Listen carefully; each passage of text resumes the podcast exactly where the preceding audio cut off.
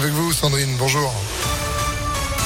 Bonjour Phil, bonjour à tous. À la une, c'est l'un des procès les plus importants de l'année. Il se déroule dans notre région Nordal-Leland et doit comparaître à partir d'aujourd'hui devant les assises de l'Isère à Grenoble.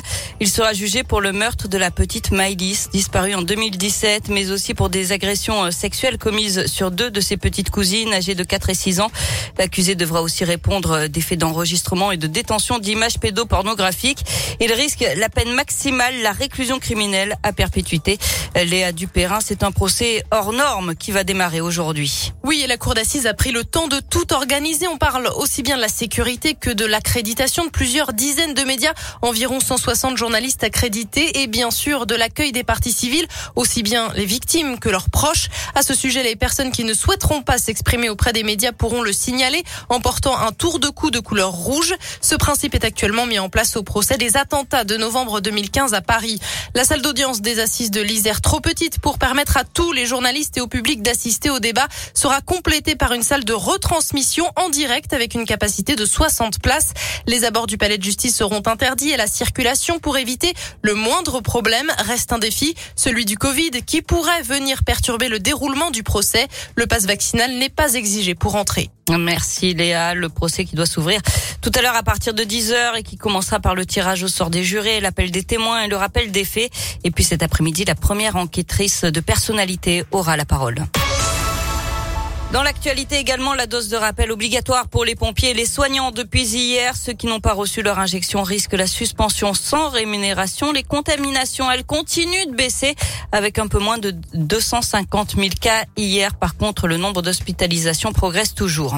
La campagne électorale et c'est Christiane Taubira qui a remporté hier la primaire populaire et même si elle a appelé de suite à l'union, ses concurrents de gauche refusent de reconnaître toute légitimité à cette consultation populaire. Les suites du scandale de maltraitance dans les EHPAD, elles avaient été dénoncées dans un livre d'enquête la semaine dernière. Le groupe Orpea, visé dans cet ouvrage, a annoncé hier le licenciement de son directeur général, en cause notamment des repas rationnés pour augmenter la rentabilité. Même chose pour les soins d'hygiène et la prise en charge médicale. Le directeur général d'Orpea France, lui, est convoqué demain matin chez la ministre déléguée chargée de l'autonomie des personnes âgées, Brigitte, Brigitte Bourguignon, pour répondre aux accusations graves concernant les pratiques du groupe. Европа. On passe au sport avec euh, du foot et le retour de Ndombele à Lyon. L'OL devrait officialiser l'arrivée du milieu de terrain qui avait été vendu il y a deux ans et demi à Tottenham. Ce serait via un prêt jusqu'en juin pour pallier le départ de Bruno Guimaraes qui a été vendu hier pour 50 millions d'euros à Newcastle.